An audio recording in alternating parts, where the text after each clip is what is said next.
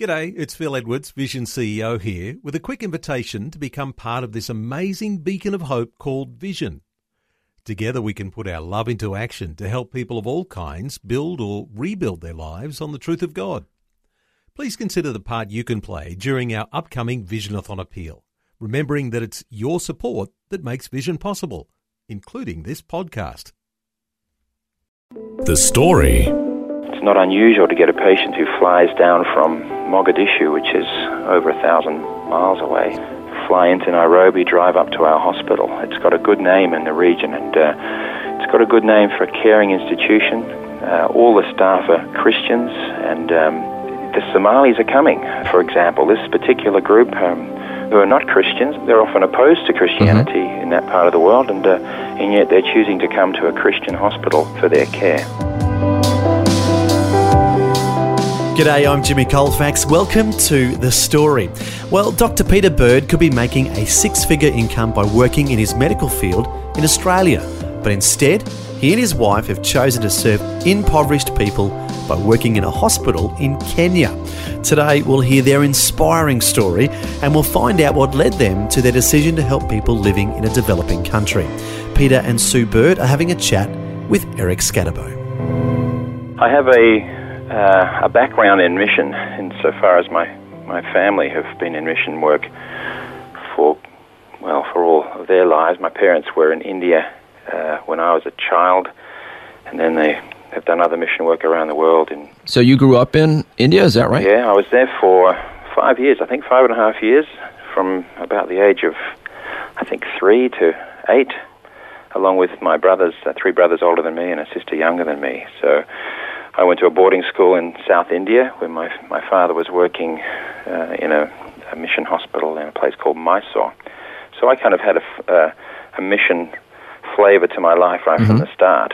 And uh, fortunately, I married a lovely lady who had a similar heart to do mission work. So once I finished my surgical training in Melbourne, it was then a matter of really finding somewhere in, in the world that uh, God wanted us to work. So the process began.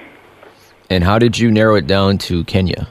It's a good question. Kenya. Well, we, um, as my parents had been in India, so I'd kind of seen India before, and I think in my formative years as a teenager and going through medical school, God just laid on my heart the continent of Africa, and uh, it's not hard to see why. It's a country that's that's so ravaged by wars and famine and all all sorts of dark things of uh, spiritual nature, and um, we we really started thinking fairly early on, Sue and I, that Africa would be where we'd we'd want to go. So next there was a uh, next we really had to try and find which part of Africa. It's a big place, so right. So we. Um, we initially thought we would go out and do about two and a half years of mission work. We we kind of said, well, look, let's put our toe in the water. It's we were taking a two young girls out with us, and we didn't really know whether it was going to be something that God wanted us to do for a long time or a short time. So we said, well, we'll go for a short time to start with, and uh, to be effective over a short time, we, we weren't going to be really able to learn the culture and the language very, very well in a short time. So we we made three three sort of guidelines to ourselves. We said, well, let's try and find a place that in Africa that the, the English is spoken. So we thought, well, it needs to be a maybe a um, an ex-British colony. Mm-hmm. We also, I wanted to work at least in the professional capacity that I'm trained in, which is a general surgeon. So I wanted to go to a hospital that was large enough so that I didn't have to be doing other uh, medical work such as a, a, a GP or a physician would do. I wanted to be able to work in my specialty. So it had to be a fairly big hospital that had a, a separate surgical department and medical department and so on. And thirdly, we, we, would, we were preferring to not send our children away to boarding school. Mm-hmm. We would have liked to have had them schooled at the same place that we were working. So that we started looking, once we were thinking about Africa, we started looking into African mission organizations, and Africa Inland Mission International came up as one that was very active in Africa a, with a, I think over 700 missionaries working on the continent. So we then asked them, you know, what what places do you have, and given those guidelines, and they came up with a place called Kijabe, which is about an hour north of Nairobi in Kenya. Okay, now tell us about Kijabe. How did that place meet all your criteria? Well, Kijabe's um, has been in as a mission station. Has been there almost almost hundred years. Um, it was one of the first places that the Africa Inland Mission early missionaries uh, established, and it's a hospital now of, of quite a big size. It has um, over 200 beds. It has all the different specialties that that I was interested in working with, and obviously general surgery and orthopedic surgery. Had all the medical facilities and a fairly large, well-functioning hospital. So that that uh, took care of one criteria. Mhm. Of course, it's in Kenya, which is a an ex-British colony. So the, the, the national languages are English and Swahili. hmm And thirdly, the, the mission has its main school based on the same mission station, It's, uh, a school called Rift Valley Academy, which has about 500 students at it. And our kids were able to go there as uh, day, day pupils. So it was perfect for us, and it, it's really been a, a great fit. We've, um, we've really uh, felt that God has wanted us to be there, and it was the right place. So He brings all things together uh, for us in this way. Amen. Now tell us about Kijabe. What does that name mean, and tell us about that area? Yeah, Kijabe means place of the wind. It's a Maasai word, and uh, it's called that because it's always windy there. Almost Hmm. every day there's a strong wind that blows down the hill. Um, so that's the name of the place. Um, it's it's about seven and a half thousand feet above sea level in the highlands of Kenya, so it's a relatively cool place. Hmm. If you look at a map, you see Nairobi almost is right on the equator. In fact, Kijabe is about one degree south of the equator. So you'd think it should be very hot, but Mhm. in fact, it's a really good climate. Perfectly perfect for a hospital. Uh, another added uh, bonus is that uh, the uh, Anopheles mosquito, which transmits malaria, doesn't like altitude, so Hmm. it doesn't really uh, grow in our area. We, we get patients with malaria from there, but it's very few. So the missionaries who work there and other staff uh, live in a malaria-free zone, which is great.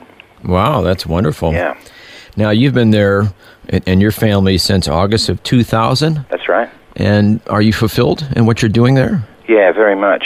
Um, there's so much uh, to do, and God's really moving in that place. There's quite a number of different ways. Uh, obviously, yeah, as a as a missionary surgeon, there's there's always a tension between just doing the work that's needed, but also spreading the good news of Jesus Christ. And Mhm. it's difficult sometimes to get the balance right. You can be working all day for you know 12 to 18 hours just operating, for example, and Hmm.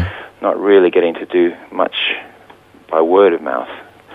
And that's okay. I mean, people will look at you and see the, see that what you're doing and why you're doing it. But but also in preaching the word's important, and that's always a tension at a hospital like well, any hospital worker. Mhm. I think as a hospital worker. But uh, there are plenty of opportunities to do that. We we do outreaches at the hospital to various places, and m- most of the missionaries working there, although they have their what we call their day job. For me, it's a surgeon. We have other projects that we get involved in uh, around the hospital, and Sue will probably talk a little bit about what she does um, Mhm. down in the valley with uh, with a feeding program down there, and and uh, I get involved with other things like Bible studies uh, for a, a local Kenyan high school, some boys there, and uh, and other other mission activities, uh, missionary activities that we do. Now, you've been there, as we mentioned, for several years. What impact do you think you're having there and the hospital in general?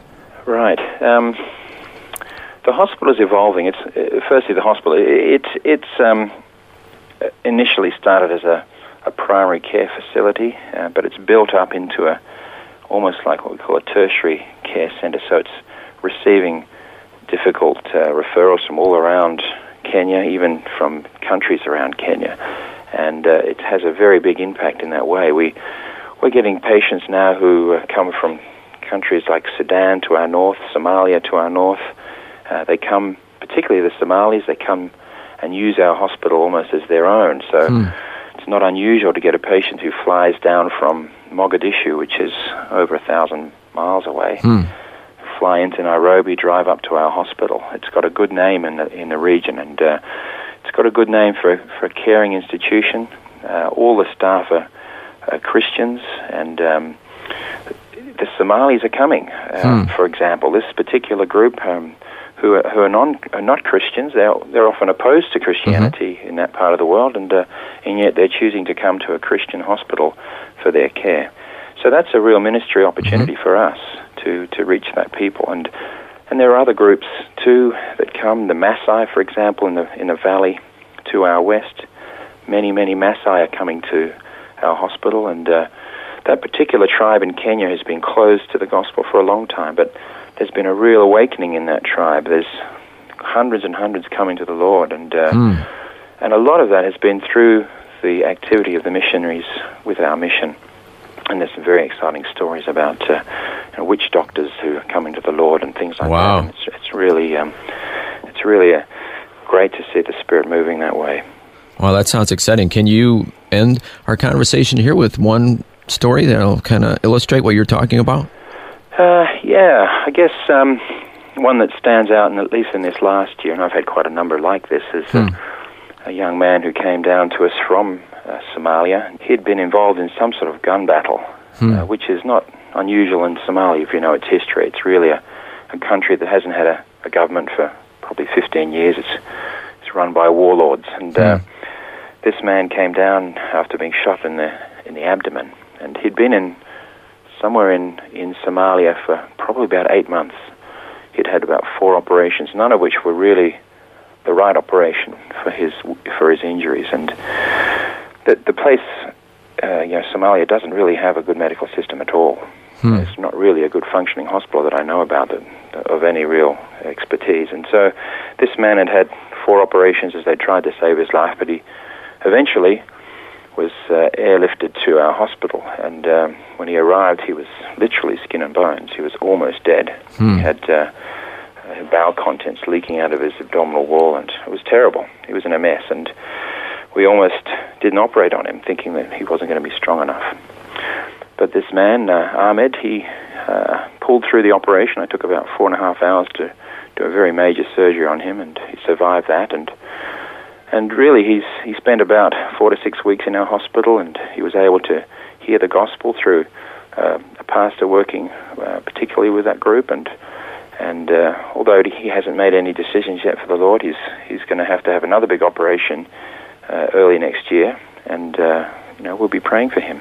And that's the sort of case that we might get maybe once a week, and uh, and you know God's bringing these people to us, and He has obviously a, a love for everybody, and it doesn't matter what tribe, what race, what religion.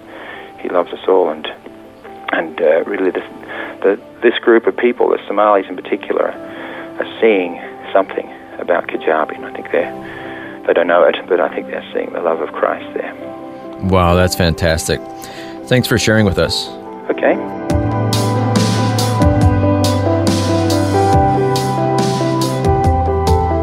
That was Eric Scatterbo chatting with Dr. Peter Bird, who has been serving for several years as a missionary doctor at a hospital in Kijabe, Kenya. Next, we'll hear from Peter's wife Sue, and she'll share how they came to adopt a Kenyan baby. That and more when we return. The story. If this program has highlighted something you'd like prayer for, we'd love to pray for you. Call 1 800 Pray For Me. That's 1 800 772 936. It's a free call. Or text 0401 132 888. Hi, I'm Jimmy Colfax, and this is The Story. Today, Eric Scatterbo is chatting with Peter and Sue Bird, who have been serving for several years in medical missions in Kenya. Before the break, Dr. Peter shared about his work as a surgeon at a hospital in Kijabe. Now, it's his wife's turn to share about her life in Kenya. Hello. Hi, Sue. How are you doing today? Good, thank you. Eric, how are you? Really good. Good. And uh, wow, it's wonderful to hear about the exciting things that are happening there in Kenya, in Kijabe. Right. And of course, Peter just shared about his work as a surgeon and how they're ministering to people in that area of Africa. Now we want to find out from you what type of work are you involved in?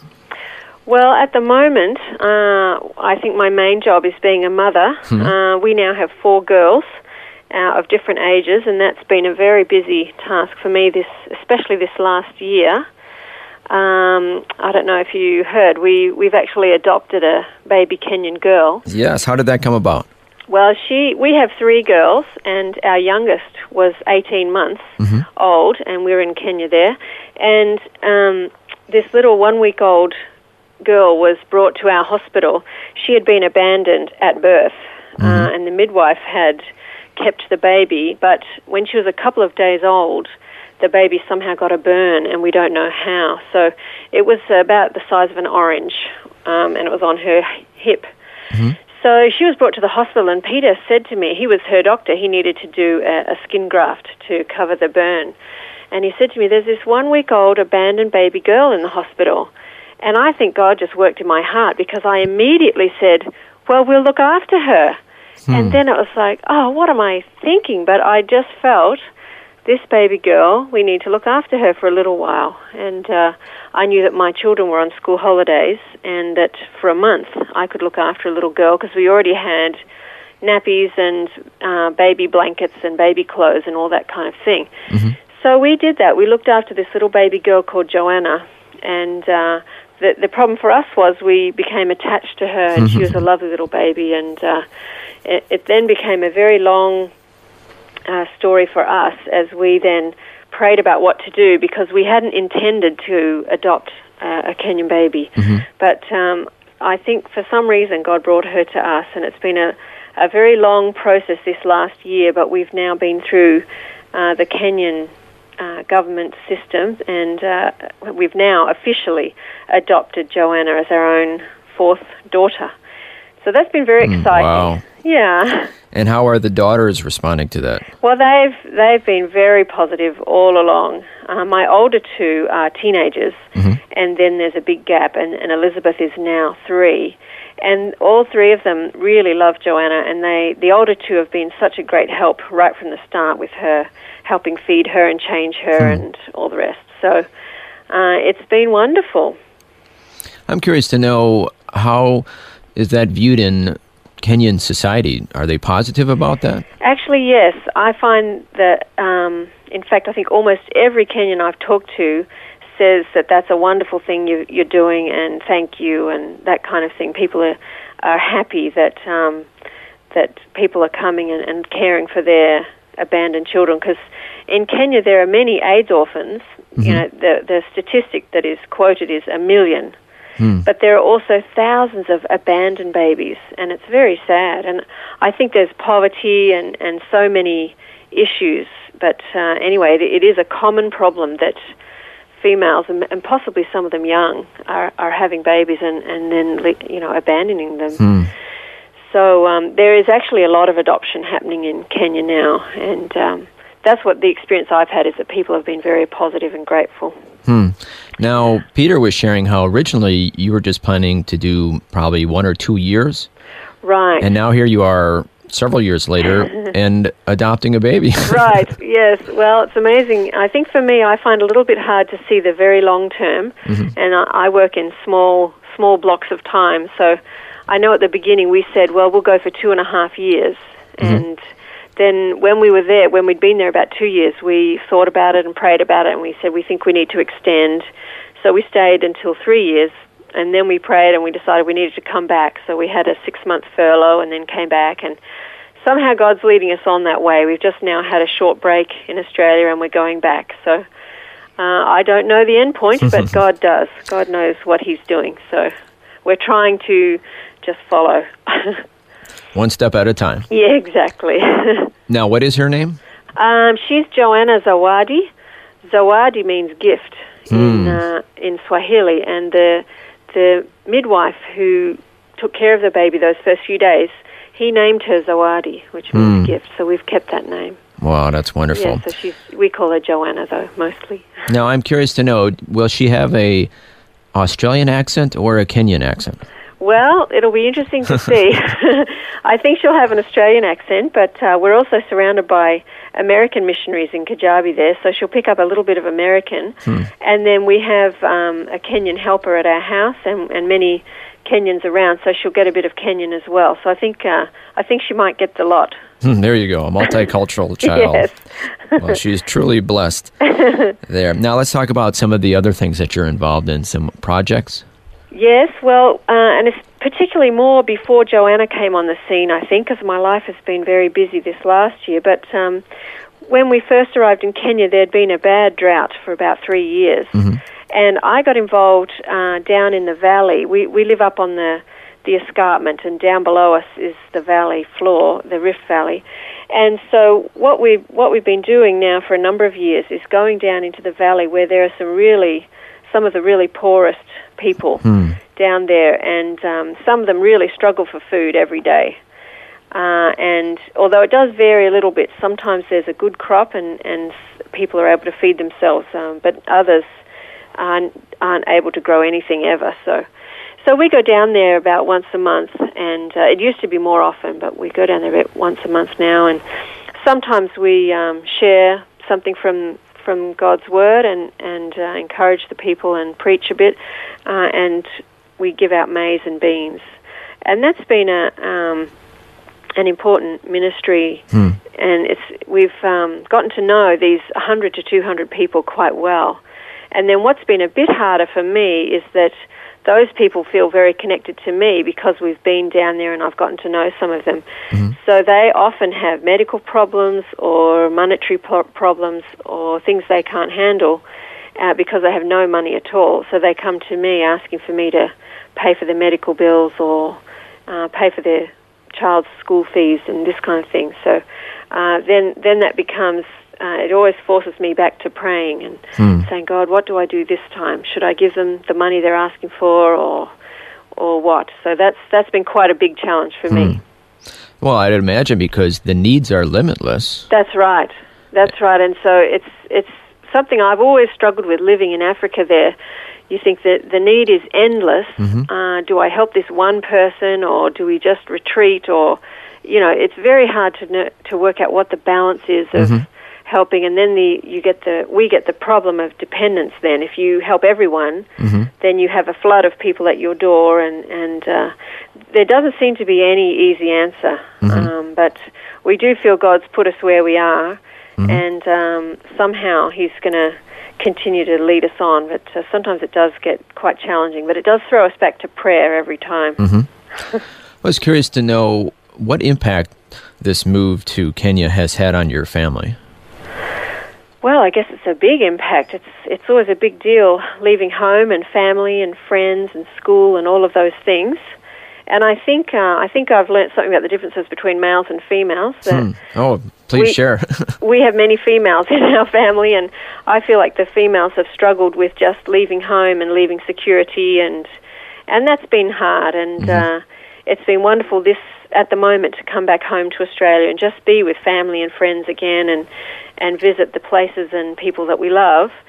Uh, and so that's a that's a sacrifice to leave those things, but. Um, I think for our daughters, we've we've gone over to Kijabe, and we've they've felt pretty settled there, and there's a good school there, and they now have more friends in Kijabe, Kenya, than they do back home in Australia in their school school friends.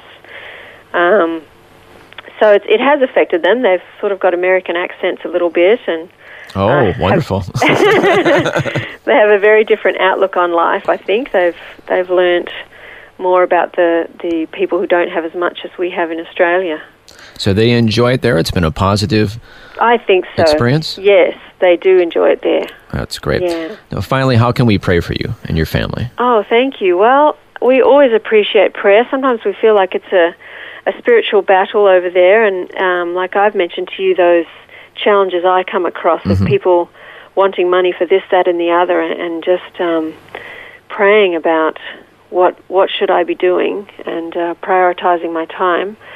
So I guess we'd appreciate prayer for wisdom and f- for um, strength and endurance. Uh, Peter can, at times works very hard, uh, and then our four children themselves have been have all had their own issues. I've got two toddlers these days, so just uh, for patience and uh, all of those kinds of issues, I think. Um, but certainly, we want to be in the center of God's will. We need to be. We need to know what He wants each day, and, and be be good witnesses for to him, you know, to his love to others. So uh, we'd appreciate prayer for that as well. Thank you so much, and we encourage everybody to pray for the birds over there. Dr. Peter Bird and his wife Sue, and your children. What are their names? Uh, Sarah is our oldest, and Melanie is the second one. Then we have Elizabeth, who's just turned three, and Joanna, the the young Kenyan one, is eighteen months. That's right, your adopted daughter. Yeah. Well, thank you so much for sharing today. Thank you very much, Eric. That was Eric Scatterbo chatting with Sue and Peter Bird, who have been serving for several years in medical missions in Kenya. And at this point, I'll let you in on a little secret. This interview was actually recorded over 10 years ago. But even though many things have changed, like the age of their children, what has not changed is their heart to serve others in Kenya.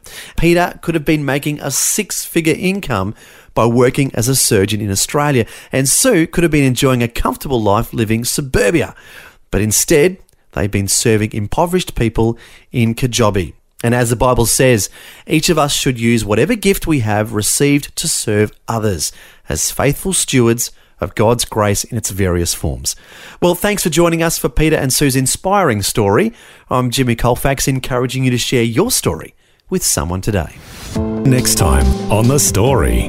I'd stop believing in God at that stage and went on a quest into different spiritualities right right there in, in the boarding school and that, that was probably the hardest time in my life. I just wanted something more and, and to know that I had some reason that I was alive and existed. So any any um, guru or professor who claimed to know more than anyone else, I'd dig into every book I could find. Yeah, they became my obsession for a couple of years or so. Jonathan Gabbard is a young man who has gone on quite a spiritual journey.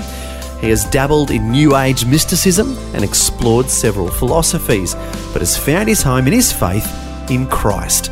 We'll find out his story next time. The Story. Just another way Vision is connecting faith to life.